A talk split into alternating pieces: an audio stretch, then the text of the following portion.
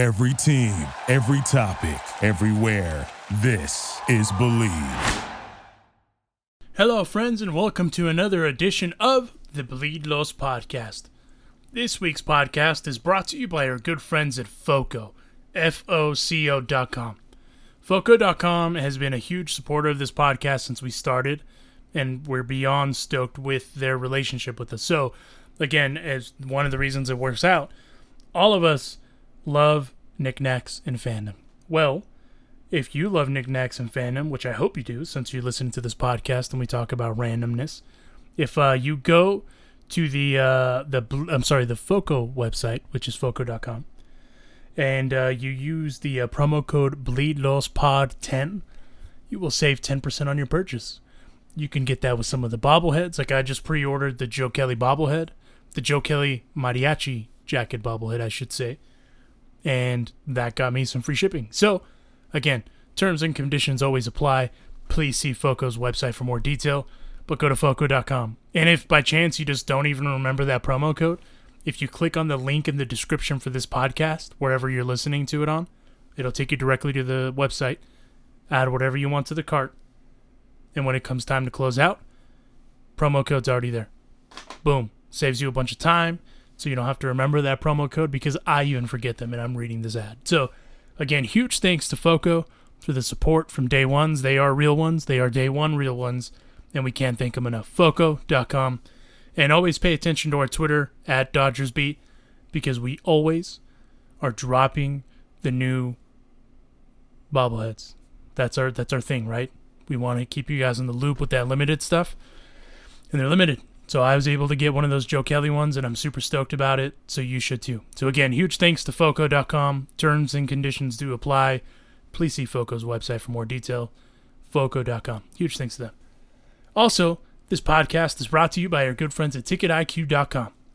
If you like to save money, like I do, and you like to go to baseball games, like I do, if you go to TicketIQ.com, you can do that. Their whole purpose is to save you as much money as possible, because there's other third-party sellers out there that just charge you fees like crazy.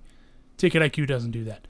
They're all about saving you money. They're all about wanting to get you out to have a good time and good experience. So if you go to our website, bleedlospodcast.com, or even dodgersbeat.com, there's a link tree that you click on that tells you where you want to go. Podcast, ticketiq.com, FOCO, all that. If you click on the one for TicketIQ, it's going to take you to their website. You can add whatever tickets you want to your cart, and it'll save you money. Boom. Easy enough, right? So a huge thanks to TicketIQ again for the support. And again, terms and conditions always apply. Please see their website for more details. Huge thanks to TicketIQ.com. This week we are joined by a very special guest. I was actually super stoked about this because I know how much of a legendary storyteller this guy is. And man, did he live up to the hype. This week we are joined by the Godfather, Ned Colletti himself. We kind of break down a little bit about that Scherzer, Trea Turner deal and why it was so complicated. And we talk about, the complex deals he's been a part of. And he gives you a little bit of a back curtain, if you will. He pulls the back curtain, if you will, I should say, to the inner workings of front office stuff. So super, super, really rad time with Ned. He couldn't have been any better. And he's a friend of the show now. So we definitely thank him for the time. But without further ado, here is the Godfather himself, former Los Angeles Dodgers general manager, the 10th one, Ned Colletti.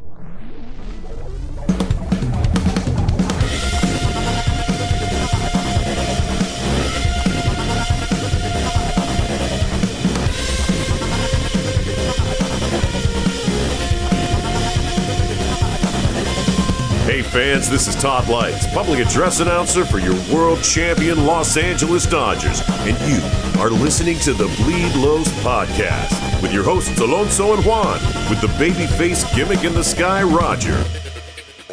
And this week we are joined by an esteemed person that has his hands all over this current iteration of this Dodgers team to a certain degree. He's an acclaimed author, an Emmy award-winning baseball analyst, Ned Colletti joins us. And let's not forget, also former Dodgers GM. Ned, thank you for joining us this week. Yeah, you're welcome. Honored to be with you guys. Appreciate it. So first question I have for you is, sources close to us tell us that you have an extensive boot collection. Is this true? And if that is true, I want to know which are your favorite boots. Well, I need to know what you mean by extensive. We have been told that you have a deep boot collection and that you don't play games, that is one of your prized possessions, if you will. Yeah, we have intel. We have intel on this, Ned. So you have to explain how an Italian has an extensive. Are you a cowboy? Is that what it is? Well, here's the deal. All right, I've got about 7 pair, and I like them because they last a long time. I've got maybe 5 or 6 pair I've had for over 20 years. If you take care of them and you keep them clean, they'll last a long time. The way it began was many years ago. A pitching coach for the Chicago Cubs named Billy Connors. We were in spring training in Mesa, and we went up to Scottsdale one day for dinner at this Western place, and they had a little showroom with boots for sale. So he says, let's go in there and buy a pair of boots. I said, I'm not buying a pair of boots, you know. And so he says, well, I'm going to buy you a pair. You do what you want with them. So they sat in my closet for about 5 or 6 years. And one day, I wore them with a suit. This goes back, this is probably almost 23, 24 years ago. And I decided to wear them one day with a suit. A couple of people commented, thought that was an interesting look in a good way. That's all I've worn since. I think there's been one day in the last 25, 26 years that I wore what you would consider, nice shoes or business type attire for shoe wear. So that's it. My favorite pair. I have a few ostrich that are really soft. You can go all day in a pair of ostrich. Got a couple python that when you break those in, they're almost as good as the ostrich. And I haven't bought a pair for a long time because I've kept what I have, kept them up. I did get an offer, though, from somebody at the ballpark about a week ago, 2 weeks ago, who wanted to make me a pair of Dodger blue boots. So I'm taking it under consideration. I think you should do it. Based on what you just told us. You strike me as the kind of guy who goes and hunts those ostriches and makes the boots himself. You do that with alligators and all this? No. I do have an alligator pair, too. But no, I don't hunt. I don't hunt anything. I definitely think you should do the Dodger blue pair. That sounds. I'm thinking about it. If he could guarantee me that he could get them done before the season ended, yeah, I'd probably do it. I'm not sure where else I would wear them except to the stadium to do television. Right. Right. But, but I think I would if I could be guaranteed that I could get them in the next couple of weeks. So it's part of my negotiation for the week. Once a negotiator, always a negotiator. I'm glad to see that you're still doing it, though. And speaking of negotiations, the Dodgers just completed a pretty complex deal, and you've been a part of a couple complex deals, and most notably the Adrian Gonzalez, Carl Crawford, Josh Beckett deal. Also, former Dodger Nick Punto is a part of that deal. For the fans that were kind of getting frustrated with everything going on around the deadline, can you give us a little bit of insight as to how complicated a blockbuster deal like that is to really get done in that short amount of time? Well, it's very complicated, and it starts really with, obviously, you have to know players. You have to know who you really would like to bring in. More importantly, almost, is you need to know who you're trading, and really the prospect, the upside of the prospect, the timing of the prospect. Playing in LA is different than playing in pretty much any other city in Major League Baseball. It's different than New York. It's different than Philly. It's different in Boston, where players really can't go anywhere without somebody saying something about how the game went or how their season's going. LA has less of that type of pressure, in my opinion, but you still have a tremendously rabid fan base that's paying attention every day. So you have to know if a player can play, and this is it's a beautiful place to live. The lifestyle of a Major League Baseball player in LA is probably the best there is in any city. And so you have to make sure that people can keep their mind on what they're doing and keep it clear as to why they're there. So you have to think about that with your prospects. And you have to know the other GM. You have to know the other owner, GM. You have to know their personality. You have to know if they're just going to kind of string you along or if they're going to, drop a few true telltale signs into a conversation or if they're just going to bluff you, So you got to really know and understand everybody's mindset and where they're at. And it takes time. It takes time to build those relationships. And then when you get somebody on the phone, when I was, the decade almost that I did it, I could tell you about every GM. I give you a scouting report on every agent, every GM, how much of it was going to be, you're going to talk for an hour. There's going to be 60 seconds worth of info, or how many are going to lead you down the wrong path. How many are messing with you? And the guys that were they were friends. We were business associates first and foremost, but we were friends. Cut right to the chase, what we're going to do, I think it was a tremendous deal for the Dodgers. It's rare that you can get somebody like Max, who is maybe the Kershaw from the right side, maybe not quite that career-wise, but pretty close. And to add him to the group. But then even almost as important, or if not more important, is the addition of Trea Turner. I mean, you're talking about one of the top players in the game. I mean, you did it a year ago with Mookie Betts. Now you're doing it again with a shortstop.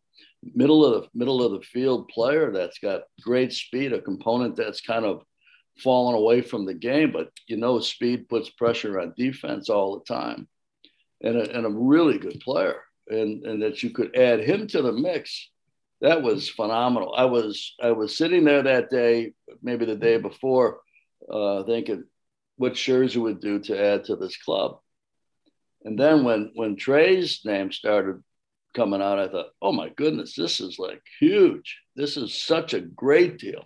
And yeah, they gave up some great players. Josiah Gray, very impressed with him. Ruiz, I signed years ago in my last year. You're talking about two good players that are going to be probably good major league players. But when you have a chance to win a championship, when you sit where they sit and where they've sat for really the last 8 years and a few years off and on before that, you got to take a shot, because they don't come around all the time. And you can always have the best team. Doesn't mean you're going to win. A lot of crazy things happen. I think the 2013 Dodgers were a tremendously gifted team. Then Matt Kemp gets hurt. Ethier's a little hurt. Got a different guys that are banged up. So you never know when you're going to get that opportunity to win a championship. And when you think you got the core, and this team certainly has the core, they've done a terrific job. You got to make that move. You got to go for it. It's going to be a little bit painful getting rid of players, but the other teams are scouting too. The other teams are watching games too. It's not like you're dealing with somebody that has no idea what they're doing. So you're just gonna hit the fantasy league with somebody that's never understood baseball before. You're talking about high-end guys like Mike Rizzo. Great scout in his scouting days, and somebody who knew what he was doing. So he made him pay. But the Dodgers also reaped the benefit of two outstanding players, including one they'll have for at least another year. So is it fair to say that you look at Trea Turner as the get in this deal outside of Max Scherzer, obviously, being elite, all that stuff from the right side? But it sounds to me, at least from what I'm hearing, it sounds like you think that Trea Turner was really the big get in that deal. I think the deal is so good that they both qualify for that. And I think that's a unique situation. But I would say that they both add so much. Starting pitching has been a little bit banged up this year, so you need that veteran. You need somebody that can pitch in a big game. Not everybody can pitch in a big game. There's a lot of pitchers that win a lot of games, but you look at the those big games that they have won, and you could they may fill a matchbook cover. So you got to be careful with that. It's not made for everybody, but they've got that. And they also got one of the best players in the game. I think it's tough for me to separate one versus the other. I think they're both excellent additions for the club, and guys that win, guys that just won. They just won a couple of years ago. So they're not good at getting into territory. They have no idea what October feels like. Right. They won October.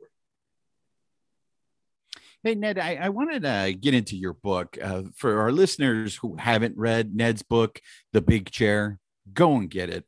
Even, I mean, you're going to hear all the Dodger stories, but if you are a fan of baseball, you need to get this book. And to me, Ned, I hope you don't take this the wrong way, but it felt like you are the Forrest Gump of baseball, because some of the things that you experienced, the fact that you started in PR and then you end up being the general manager of the Los Angeles Dodgers, I think is a fantastic story.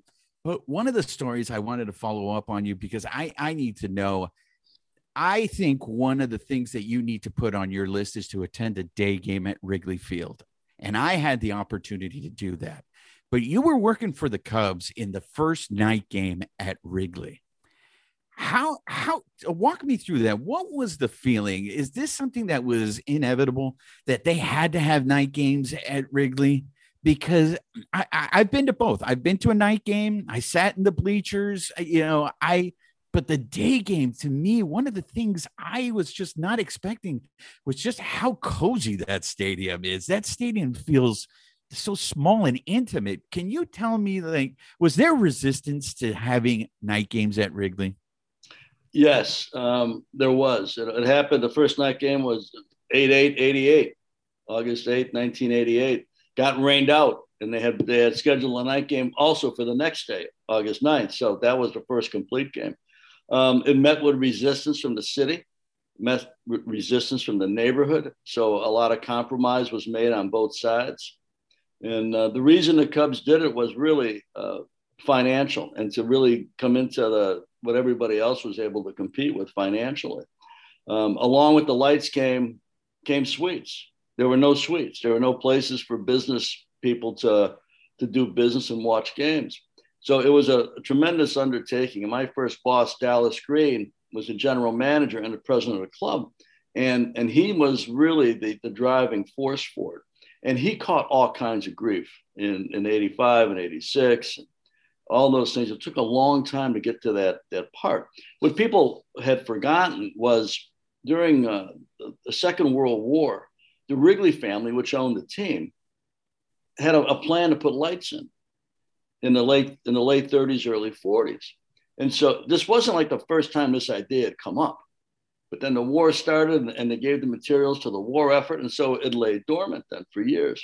But when you think of really the financial basis of almost every pro sport now, a lot of it is TV driven. A lot of it is TV revenue, sponsorship revenue that drives it. And by virtue of playing 81 games in the daylight, which I grew up with, was the ballpark I learned the game in, and I loved it. I lived nowhere near it, but I would go to 30, 40 games a year, train, buses, all kinds of circuitous routes to get there.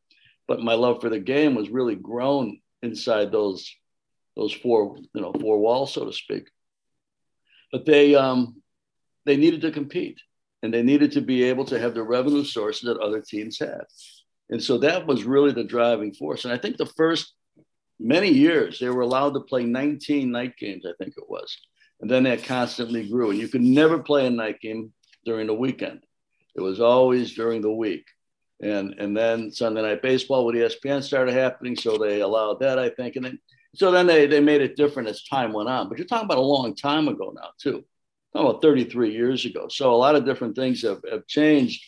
But it's, I think the architecture of the place and just what they've been able to do to keep it is really well worth the adjustments people had to make to the way it is. Still a lot of day games. Still has the feel you just described. Very accurate. Great place. And I worked there for 13 years. I was a fan for the first 20 some years before I ever went to work there. As a little boy, my first game was there in April of 1961. I'm getting old, boys, and I loved it. I learned a lot there. I met a lot of players there who helped me figure it out. I'd sit in the left center field bleachers in the first row. I'd get there at 10 o'clock. The gates would open about 10:20. I sat by myself for probably 90% of the games because my buddies had a passion, but not the passion I had. So I would go and I would be out there and pitchers would jog back and forth. And I got to be good friends with my dear friend, Ron Santo. Knew him for probably the last 50 years of his life. And They teach you the game, and you could sit almost where the center field camera would give you that view. So you know what? I learned pitching. I learned defense. I got to see it from really a center fielder's eyes as far as, okay, where do guys move? Somebody's first step. All these different things. I was a teenager playing in my own games and stuff at night. But, you know, the places I played had lights. The places I went to see a big league game didn't have lights, you know. So the combination worked, but I love it. And I know every day that it's an honor for me to always go to a ballpark. You know, this is my 40th year in baseball. And whether it was Wrigley Field or even Candlestick Park, which is like playing at Alcatraz, and then, you know, the new ballpark in San Fran, and then certainly Dodger Stadium, it's always an honor for me to be able to drive up and think, you know, this is how I make my living. And it's been a huge blessing to me, and I'm not unaware of it. But Wrigley Field will always be special to me. And from your tenure with the Cubs, you went to San Francisco, if I'm not mistaken, correct? Yes. And how would you, you know, that was your front office role that you had with them. You know, what can you tell us about that time that stuck out with you? Because you were there for quite some time. When I got there, the team had almost moved to Tampa. And I actually turned them down in the initial negotiation to come out and work there. The cost of living, as we all know, in California is pretty high. And my kids were I had a 14-year-old son, 11-year-old daughter. So, you know, there's a lot of different things you got to think about. And so I turned them down because I couldn't afford to move there. And I didn't know how long I would even be there because they had almost moved the year before. They were playing in Candlestick Park. And, you know, not interestingly, you know, they would have 55, 60,000 when the Dodgers would come to town and 10,000 the next day when somebody else came to town. And I asked the stadium operations person, I said, that's pretty interesting. I said, can you explain that? I said, I know there's a rivalry. He goes, well, the people of San Francisco hate baseball. I said, well, why do they show up when the Dodgers are here? He says, they hate the Dodgers more than they hate baseball, you know? So that kind of, you know, grew the you know, the rivalry in a different vein for me. But, you know, I took a chance. And Brian Sabean was the assistant GM. I was in charge of baseball op. Bob Quinn was our boss.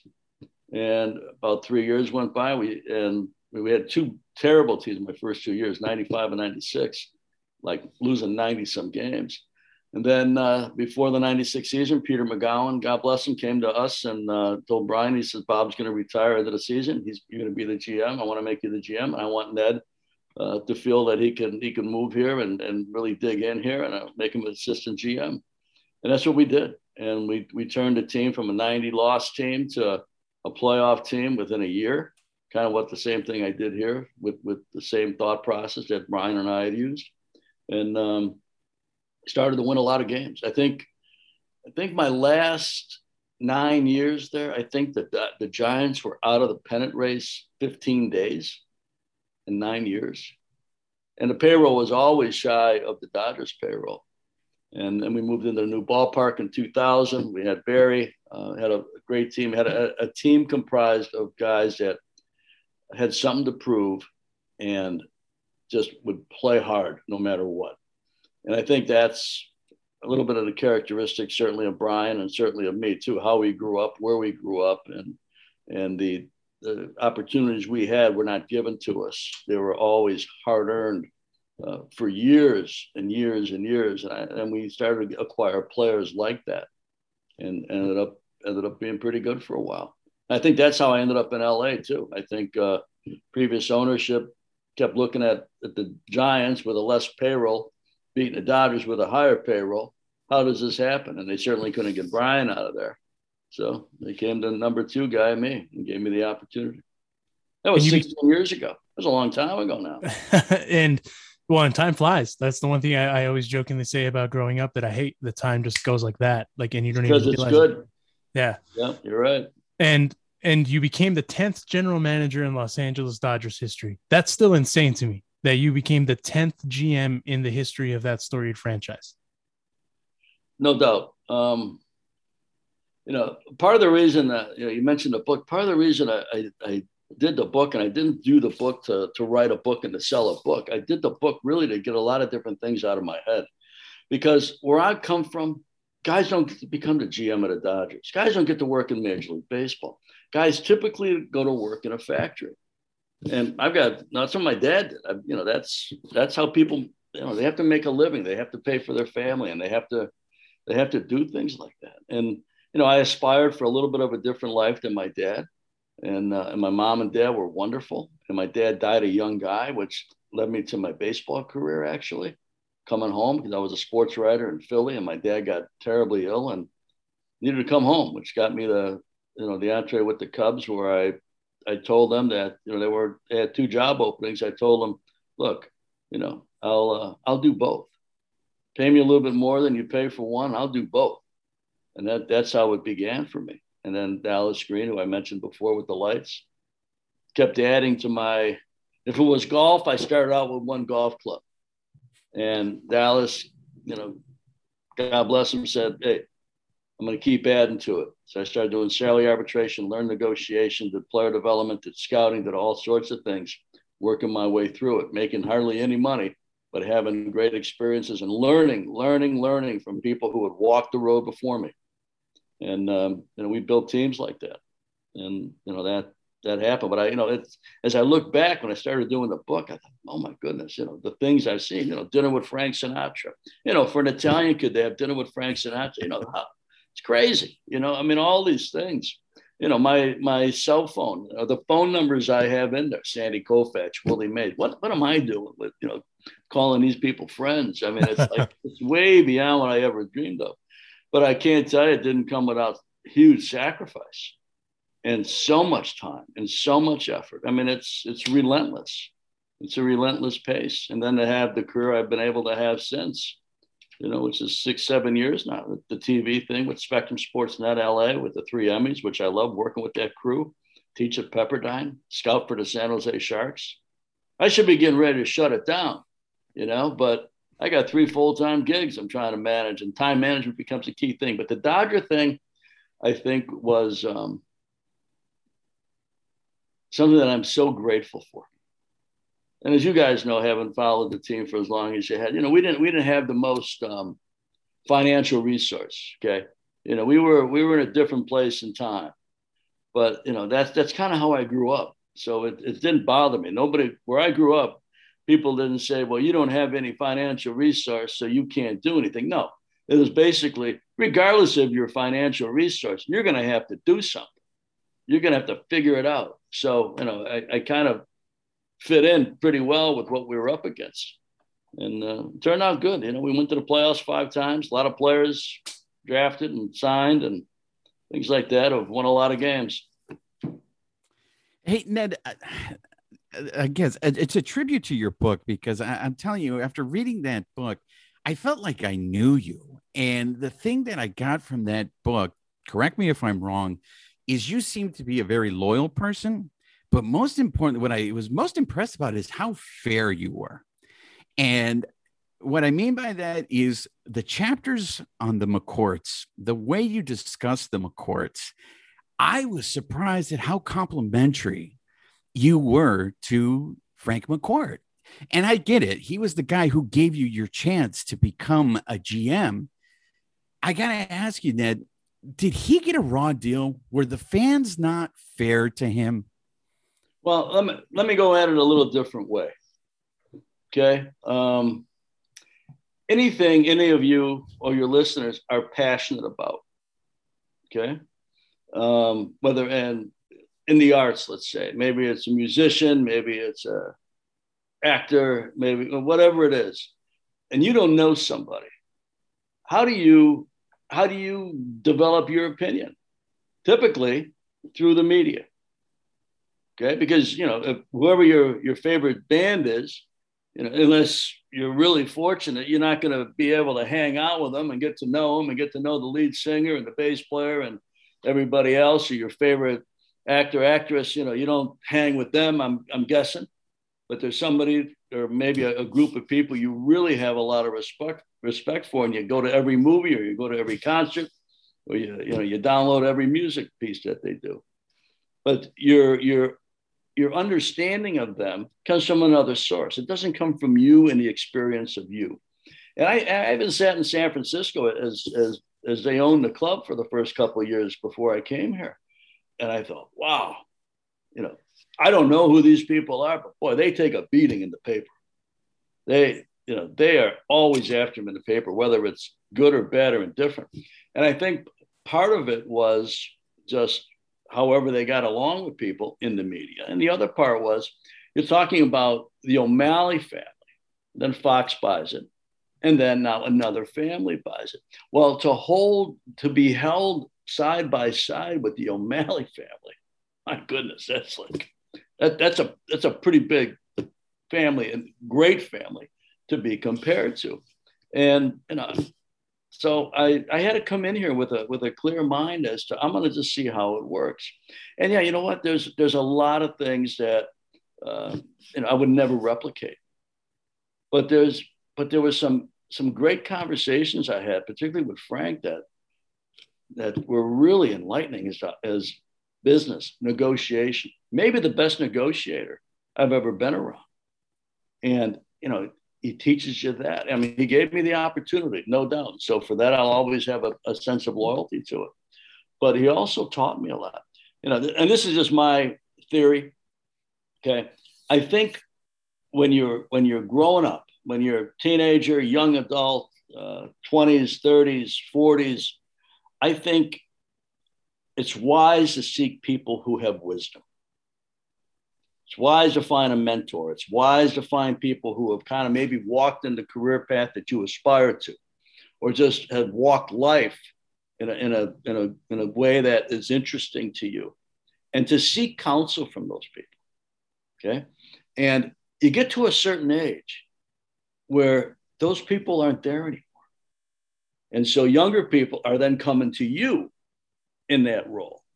But so you're able to feed younger people because you've had the experiences that you've had, but you still lack the wisdom of others and the experience of others. And I probably, when I left San Francisco, and Brian and I were like brothers, although during the baseball season, we refused to speak to each other. We loved our teams, and we refused to even say hello to each other. We just avoided each other. But, we provided wisdom, different views to each other that helped us grow in our professions and our lives. And when I left, suddenly I was void of that type of person in my world. And Frank was tough. Make no mistake, he was tough, but that's not a bad thing. And he taught me a lot. He taught me a lot about negotiation. He taught me a lot of different things that I would still use today. I also saw a lot of things that I wouldn't want anything to do with, right? Which is kind of common when you have anybody in life. Yeah, this is great. This isn't so good, in your opinion. So, I kind of missed that. I missed it for a few years that, where am I going to seek wisdom? I'm always in the business of seeking wisdom. I'm always in the business of learning. Again, I'm near the end of my career. But I get enthusiastic. I get fueled by life when I can be with somebody who can show me something new, or teach me something new, or explain something new to me. That's why I love baseball, because every game is its own fingerprint. Every game. I've been to 10,000 major league games. There's no exaggeration. Every game is unique. And so I look at people and figure out, okay, this. Yeah, it can take a lot of heat here and there. Not doesn't do everything correct, but you know what? They can teach you a lot, and he taught me a lot. And you learn from everybody. Some people, most of us hate to learn the tough lessons, right? We hate to be around somebody that we don't like, or teaches us or shows us something wrong. Like I worked for one guy who was brutal, hated working for him, but he also taught me how not to be. So there's always lessons.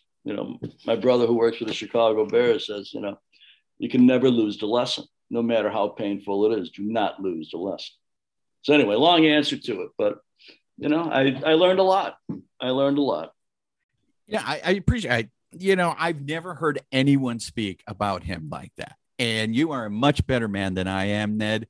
And the lesson that you just taught me right now, I'm going to definitely try to incorporate that in. Well, there. I worked there.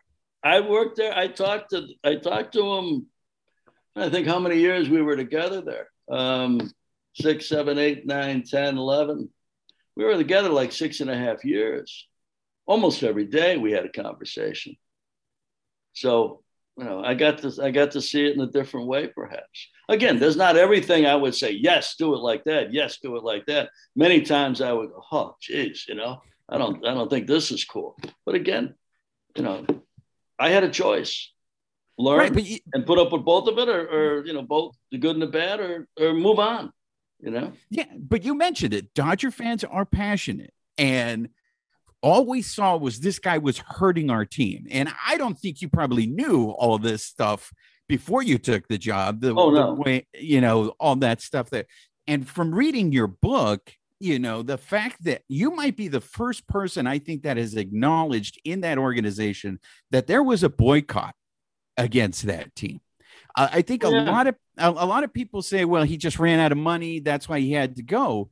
But there were a lot of fans who stopped going because of everything that was coming on. No doubt. That's why to me, to hear you say, hey, this guy, you know, you, as I said, you are very fair. You acknowledge the good with the bad. And to me, I was just like, wow. I mean, I hate Frank McCourt so much, but listening to you talk about him, it made me go, damn, am I just being too harsh on the guy? Now, Jamie McCourt's a different story, Ned, because I didn't know this whole Project U.S. President thing going on. I wasn't aware of that either until years later. Was she the problem? If she wasn't there, would Frank would have been successful with the Dodgers? You know what? It's too far back, and there's too many roads. There's too many different things to really make a statement for me to make a statement in either direction on that. You know, I think it might be a life philosophy too I have. Okay. Again, how I grew up, where I grew up. I'd had kids in high school, buddies that never made it out of high school alive. Okay. Let alone out of high school with a diploma. So I lived in a very, very blue collar, hard scrabble area. And there was only so many things I could control, which was hardly anything. Think about all of your lives. How much can you control? You can control you, hopefully, your effort, your sacrifice, your integrity, your truth, your all those things. There's probably very few people, if any, that you can control. Okay. So I couldn't fight that. I couldn't fight at any point in my career. I had to figure out and focus in, okay, so what can I change to be more positive? What can I do? Okay. That's all I can do. And so I couldn't change people. I wasn't about to turn down the chance to be the general manager of the Dodgers because people didn't like ownership.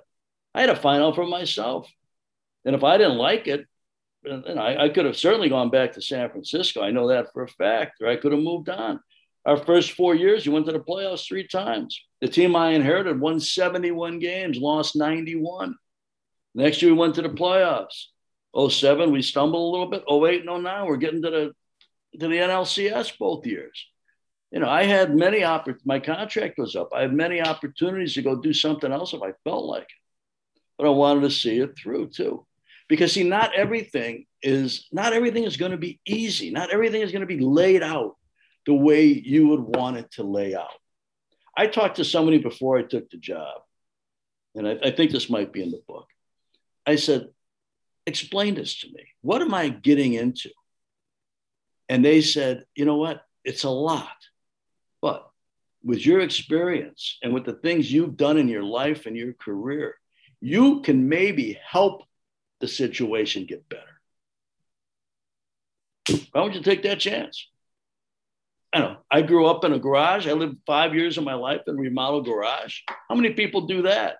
My parents were married for 31 years before my dad died. The first third of their marriage, they lived in a remodeled garage. You know, who am I? You know, that I'm going to dictate. No, I'm not doing that. I'm not doing this. No, wait a minute. You know what? and it's part of life. We're having a conversation today. It's been 9 years since the team changed hands, and it's still a conversation piece. But I had to figure out in life what I could control and what I couldn't. And if I knew the rules of the game, it was up to me to either play by those rules and try and massage them and fix them if I could, or get out. The only choice. And I've told employees this, I've told players this, you cannot take the money and complain about the situation. You can't do both. You don't like the situation that bad, it's that bad, take a hike, bounce out of there. Can't take the money and you can't continue to complain about stuff. Ned Colletti. Thank you for the lesson, Sensei. I'm going to apply it to Manfred. Go ahead, Alonzo. I was just going to say, Ned Colletti, the 10th Dodgers GM, joining us here for a few minutes. Ned, I haven't read the book. I will say that I've heard great things. I just haven't had time, unfortunately, to read it. But one thing I do know about you is you're the kind of baseball lifer that we all need. And the reason that I say that is because of your storytelling and your willingness to be candid with what you can, right? And one thing that I wanted to ask you that's always stuck out to me is you acquired two bigger names, if you will, during kind of this era from the time that you joined and really even through seeking it through the sale of the team, in Yasiel Puig and Clayton Kershaw. They're obviously from two different spectrums. You know, Puig Mania happened the way that it did. And then Clayton Kershaw is, since Sandy Koufax, a name you mentioned earlier, probably the best left-handed pitcher, you know, for sure of this generation, maybe ever. That's up to debate, right? Walk us through, because you do a fantastic job of pulling the curtain, and that's why I'm intrigued by this as well. Walk us through how those two things kind of came to foray, because obviously they're completely different situations. I benefited by something that happened the year before I got here. Luke Hochevar had been the number one pick. This is the Kershaw story. Luke Hochevar had been selected by the Dodgers in the 2005 draft. Did not sign.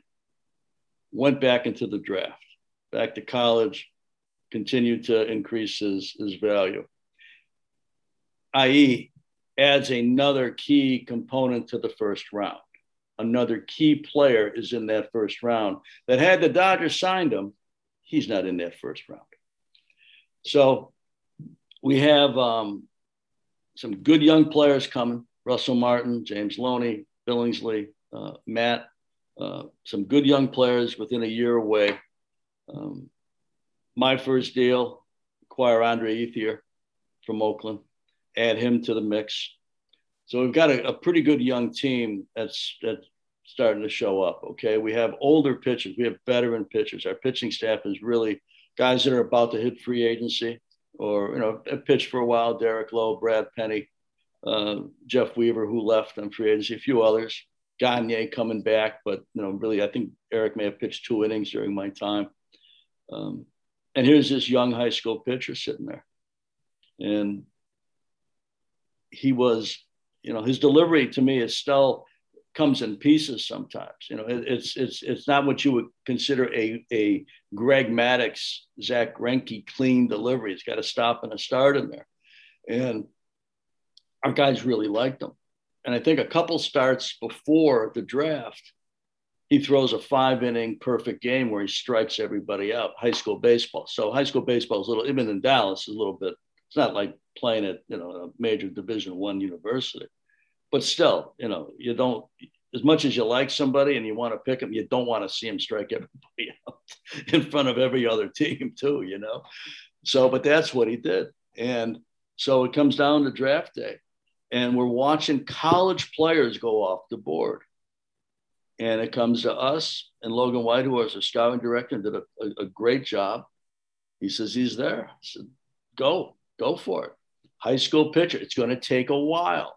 You know, most of those drafts of those other players, the Loneys and the Kemps, the Billingsleys, you know, Russell, I think they're all, maybe Russell may have played junior college or something, but they were basically 18-year-old drafts.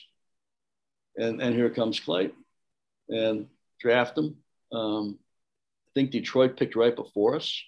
And I've talked to people there who said, you know, And we loved the guy we picked. I think they took Miller, the relief pitcher.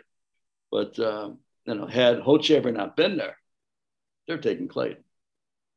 So we benefited by not signing Hochevar before I got there. But I was part of the group that benefited from him, as Dodger fans have benefited from him not signing to get Clayton. And right away, you knew you had something special. Him coming to Dodger Stadium with his mom when we signed him. For an 18-year-old kid, Corey Seager, much the same way, just different conversations than you would typically have with a player that you're drafting. I mean, I've been in a draft for 25 years at that point in time, and this is, this guy's special. And then he went off and went to Florida to start to learn his craft, and little by little developed and learned and continues to learn, continues to evolve. Got a streak of stubbornness to him in a most of the time a very good way, hates to get beat, and works at his craft and continues to work at it. Kind of a unique character in that vein. And we went through a bunch of ups and downs, a couple little stories with it. I bring him to spring training in Joe Torre's first year.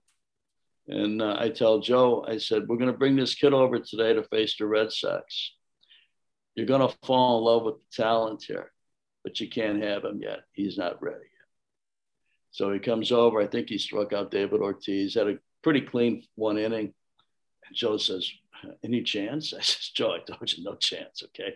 He'll be here at some point in time. And so in May, we call him up to face the Cardinals. Strikes out a guy become his teammate later, Skip Schumacher. I think he gives up a double to Albert in that first inning. And but his command is not where it needs to be.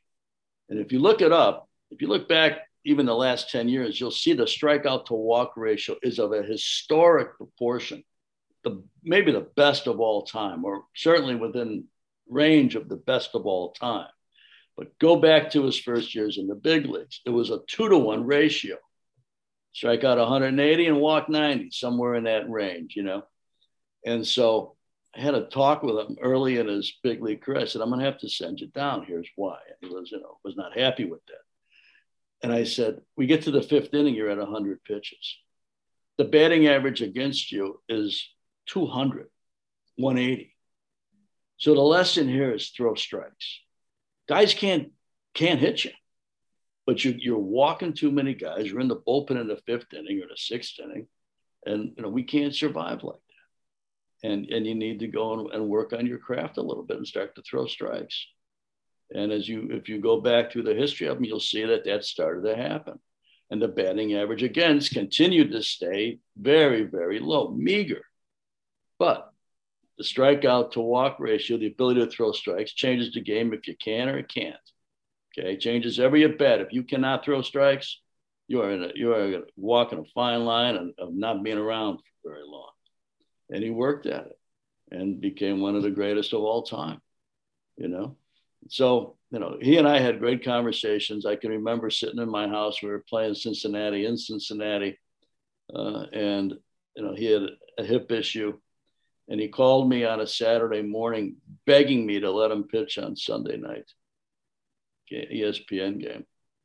And, we debated it. And I let him go. I let him do it. And every time we went to the playoffs, we'd have the same type of conversation with Donnie or Joe and Rick Honeycutt. Before the series started, you're gonna start game one. If it's the best of three, which the first round is, if we're down 2-0, what are you thinking? I'm ready. And one day we walked out of those meetings. And we had 3 or 4 or 5 of them, and he says, you know why I say that all the time? I said, well, you compete this. And then he goes, well, more than that. He goes, I work all winter to be able to do that. And I know you're going to ask me. really to kind of protect me from myself and not overextend myself and things like that.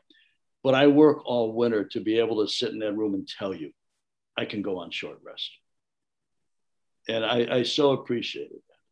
And so he did. If you look back on the history of our time together, there was a lot of times he came back on short rest. Yasiel Puig, totally different story for a lot of different reasons. if you remember, we had gone through, that was in 2011, I think, that we signed him. I think it was 2011 we signed him. Yeah, 2011. And we had gone through the financial desert, you know, I guess for lack of a better descriptive word. We had really been almost barren in our Latin American signings. We got to the point where, and it's a long, long story to explain signing players in Latin America. We got to the point that the agents, the Bascones, would not even bring players to our complex because they know we didn't have any money. So I get a call from an agent. I had the new ownership allowed us to go in and sign to get back into Latin America market. And so Soler, who signed with the Cubs, we made a bid on Soler out of the blue. Nobody expected us to be bidding on anybody. And I think this is 2012, not 2011. I don't know if you've got an internet there. You can check when we signed them. This was once the new ownership came in, right? Yeah, so this would have been 2012. Yeah, 2012. You're right. It's 2012. Yeah, and and so we, you know, we sign them. I make an offer on Soler, and now suddenly that the Dodgers got back involved, and we fell short, but now that the Dodgers got involved, now suddenly everybody is flocking to our camp, right? And we're getting calls from all sorts of agents, and so I get a call from one of the people representing Yasiel.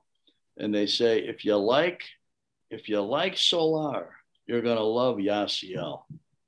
So I said, well, we're going to have to see him. There's no way for him to play games. You're going to have to go watch him work out. So I send Logan and a few other people down to Mexico. And, you know, they go and they watch him work out. And they come back and say, you know what? I mean, it's raw. He's talented, but he's raw. And we had seen him years ago in playing for the Cuban national team.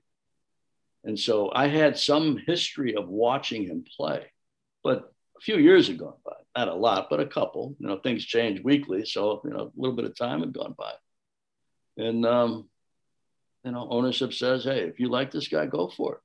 So we did. Not only did we get a player that came up in 13 and took the world by storm and did so many cool things out of the gate. But we also reopened our business in Latin America and people took us serious again. So it was a couple different things that we did there. And I always had to remember, and I had many conversations with Yasiel. I probably had more conversations with him as a first year professional than I did with any other player in 40 years. And I had to be patient. Patience is the toughest thing to have in these businesses because you evaluate every day. You think every day about your team, especially a sport like baseball where you play it almost every day. But I had to be patient because, you know, he didn't come from, you know, Southern California. He loved baseball, but he came from a different culture, a different place where people where the world is different than it is in America. And so there were a lot of different things that we went through that I, you know, had to be the big brother or, you know, the pseudo dad to have conversations about how you do different things. And, you know, and he didn't always agree, obviously. But, you know, I felt that I needed to be extra patient with him because it was a different deal. You know, and I would ask you guys this question, you know, if somebody grows up in Burbank and they're a great player and at 18, they go to a great university here that has a great baseball team, you know, UCLA, USC, you know, whatever it may be, Fullerton, on and on. And they get drafted in the first round at 21 years old. And they make it to the big leagues a year later. And they take the world by storm. Would they not have an adjustment period? Oh, absolutely. They've been a Dodger fan as a kid, yeah. And they, you know, played in the College World Series and maybe had all these experiences leading up to their 21st, 22nd year on earth. Would they have a tough time adjusting if they were the lead story on the MLB network every night, if they were on top of Sports Center every night, if they were to talk of Los Angeles? Probably.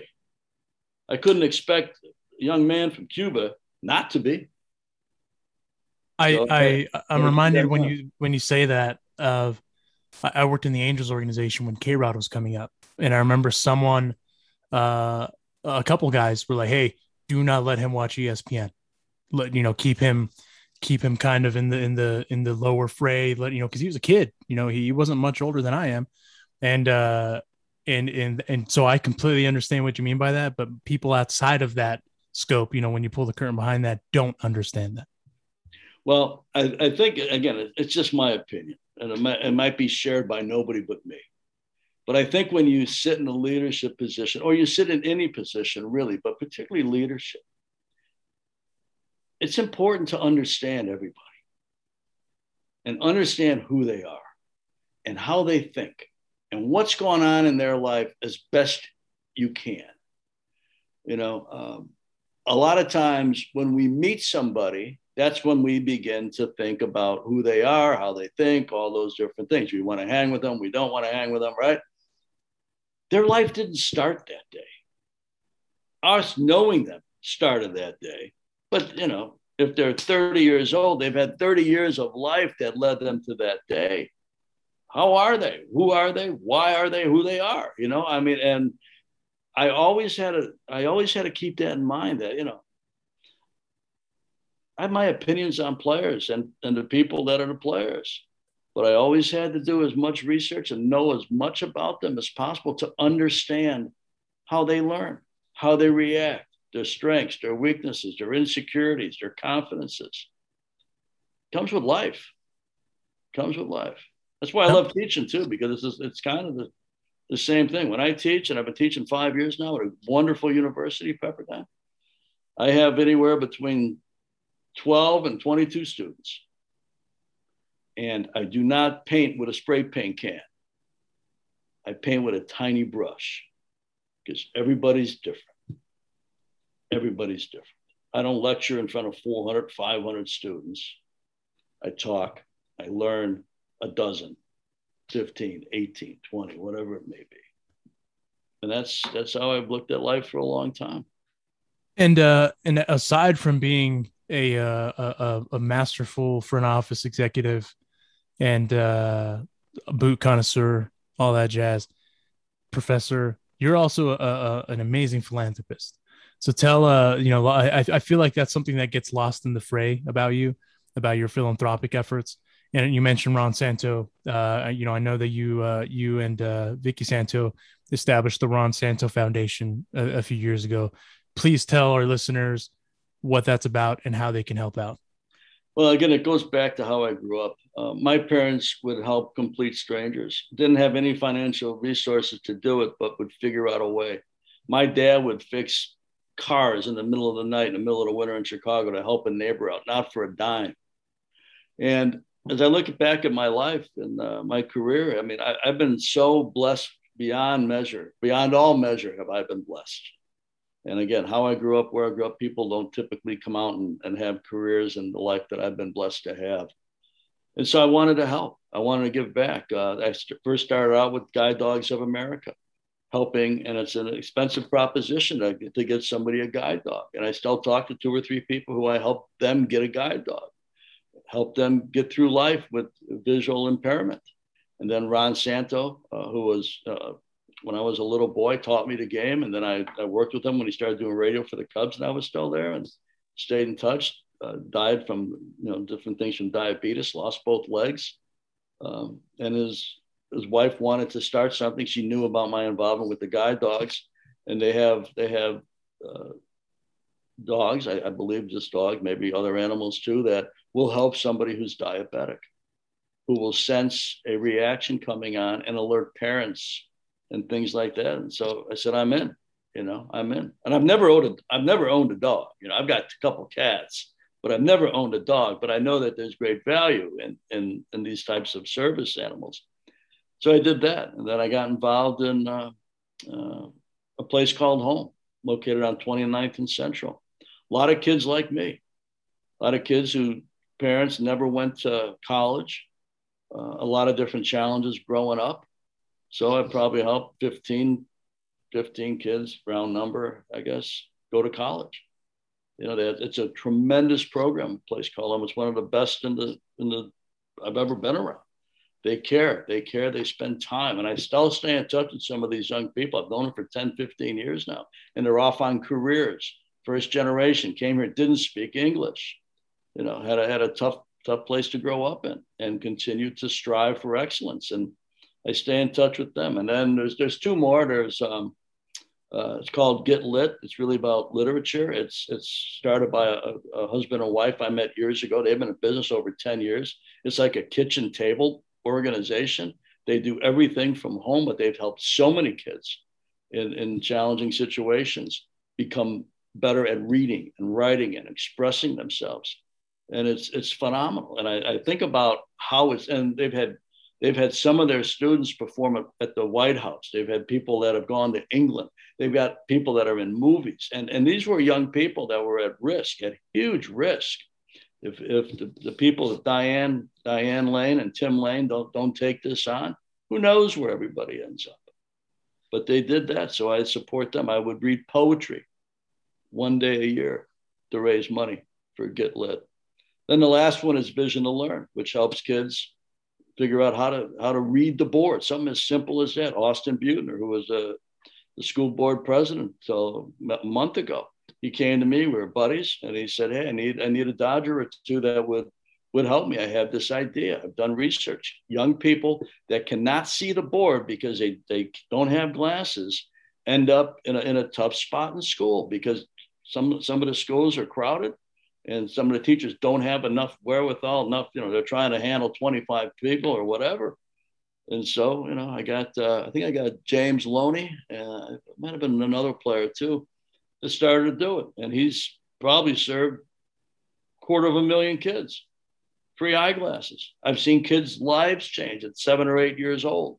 Put a pair, have a truck go out, give the kid an eye exam, come back with the prescription, that's right, have the kid pick out the frame. And I've seen kids go, oh my gosh, they had never seen a tree before. They saw this big green mass, but they had never been able to see a leaf. And so, that's another one. And I love doing it. It's, look, I'm an underdog. How I grew up, nobody expected me to do anything. I could not get into a four-year school after high school. I told Pepperdine that when they asked me if I wanted to teach, I said, you know who you're talking to? I couldn't stop at the bookstore at a school like that and buy a t-shirt. They wouldn't let me do that, let alone come there and teach. But life has been good and I've learned a lot and I love to give back. I get immense joy by somebody else's success and having a small role into it. People asked me last year, when the Dodgers win the World Series, and they've been to three of them in the last 4 years, how I feel about that, because Seager drafted, JT I signed after the Mets let him go. Clayton, Kenley took him from catching to put him on the mound. Bellinger, Jock Peterson, Yasiel, on and on and on. I'm probably missing a handful of them, I don't know if I mentioned Seager, but, Seager too. And, aren't you upset? I said, how could I be upset? These are good young people, players, that have worked at this. I'm overjoyed and proud to be still with the organization and doing TV and to have made some difference in somebody's life and made something better for them. And I get fueled by that. It's an important part of life. I teach three things at Pepperdine besides the classes. I teach the students. I said, think about these three words and think about putting them into play every day. You'd be disappointed from time to time. Yeah, you will, by other people, but you'll live a good life. Three words: kindness, gratitude, and grace. That's it. Just simple mantra, super simple mantra. Ned Colletti joining us. My friend Juan has one last question for you. Yes. Hey, Ned, we end the show. We're all about taco culture here. I know you know that because you saw us bring Hartung some tacos on the set. But before I go to that question, we end the show with that question, but I have to ask you this.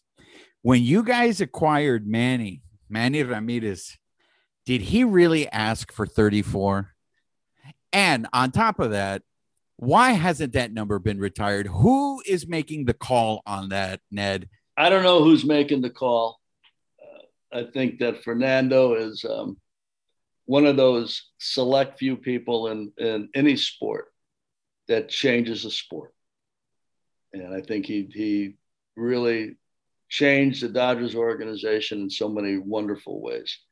The Manny story, the trade story itself is interesting because sometimes, you know, I'm pretty sure Andrew was talking to Mike Rizzo for days on the Max and trade deal.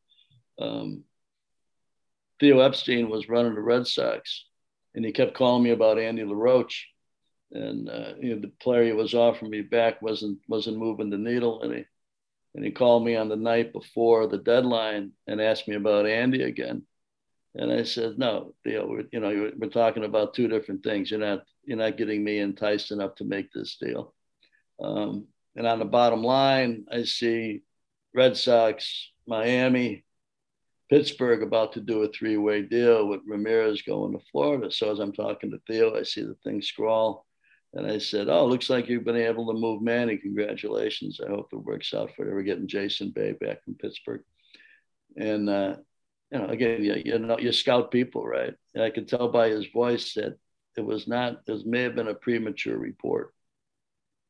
And so I went down that night after the game, and I told Joe Torre, I said, what would you think about Manny Ramirez? And he said, Manny Ramirez, are you kidding me? This guy, what a great hitter. And I've managed him in the All-Star games, managed against some Red Sox, Yankees.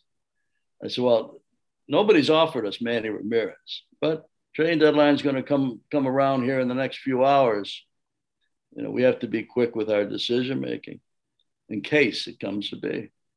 Middle of the night, I get a call from Theo. He says, Manny's got a no-trade situation, but he'll go to you. You have an interest. And I said, yeah, I have an interest. I don't have any money, though. Manny was owed $7.5 million, right? And I said, so if you want to pay the entire freight, call me back. If you don't call me back, because we don't have time to just dance around here. We're coming up on 1 o'clock.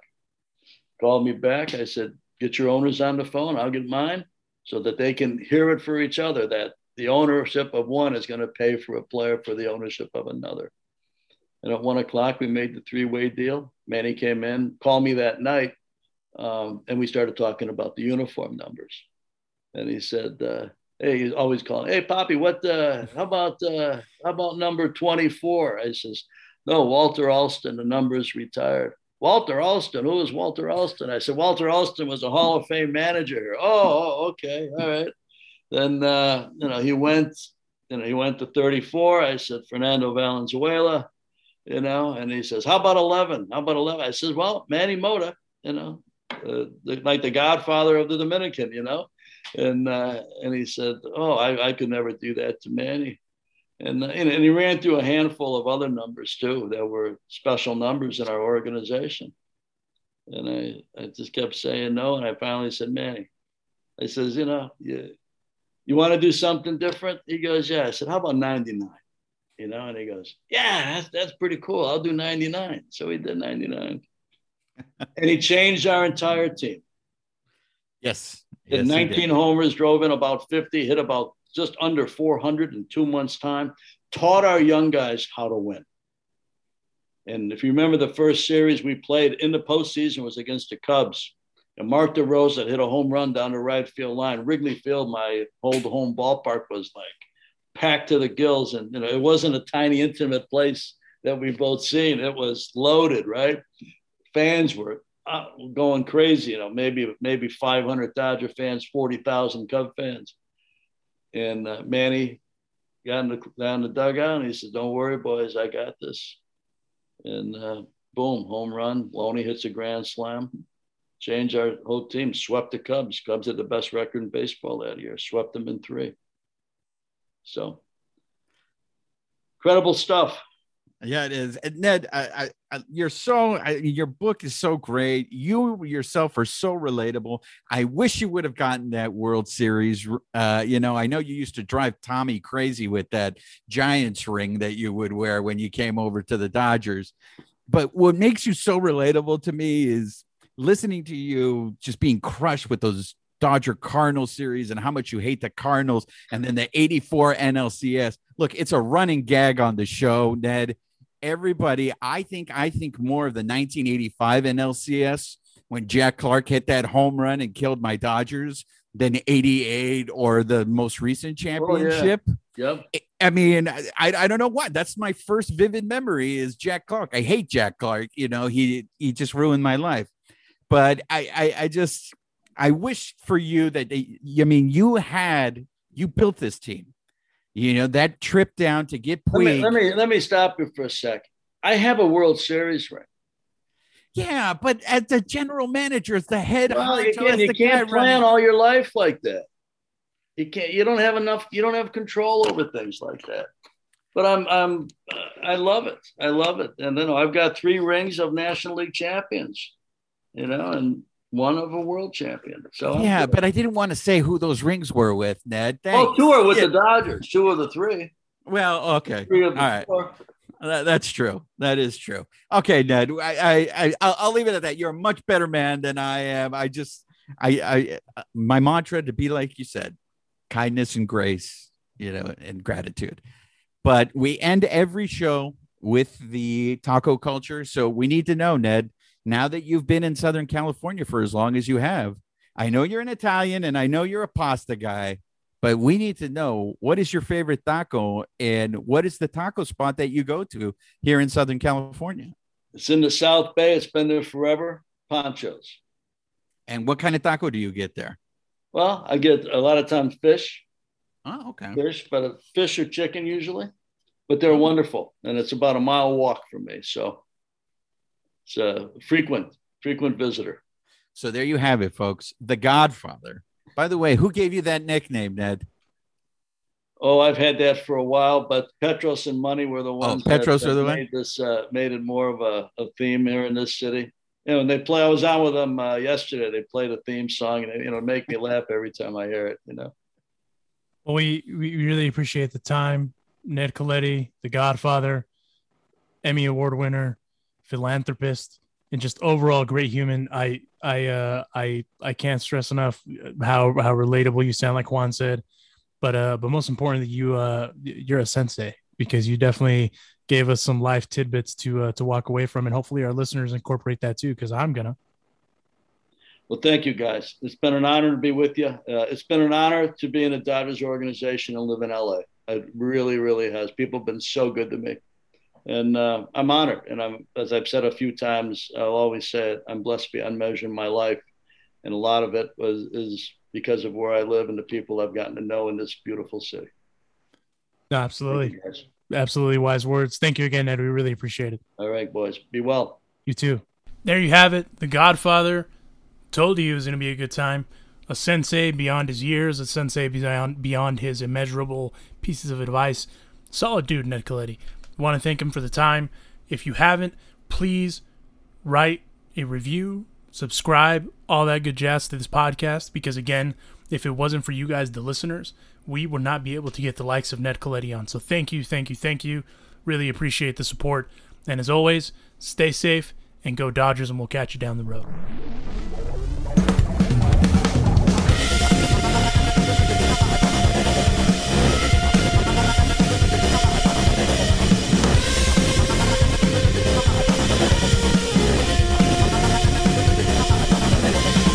Thank you for listening to this week's episode. Please subscribe and leave a review to the Bleed Lows Podcast. The Bleed Lows Podcast is a Dodgers Beat production.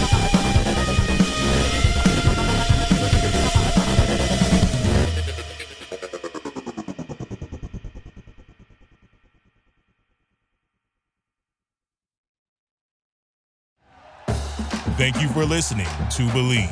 You can show support to your host by subscribing to the show and giving us a 5-star rating on your preferred platform. Check us out at Believe.com and search for BLEAV on YouTube. You know when you're listening to a true crime story that has an unbelievable plot twist that makes you stop in your tracks? That's what our podcast, People Are the Worst, brings you with each episode. I'm Rachel. And I'm Rebecca. We're identical twins who love true crime cases that make you say, "Didn't see that coming," and we hate the people responsible for them. Listen to People Are the Worst now on Apple, Spotify, or wherever you get your podcasts.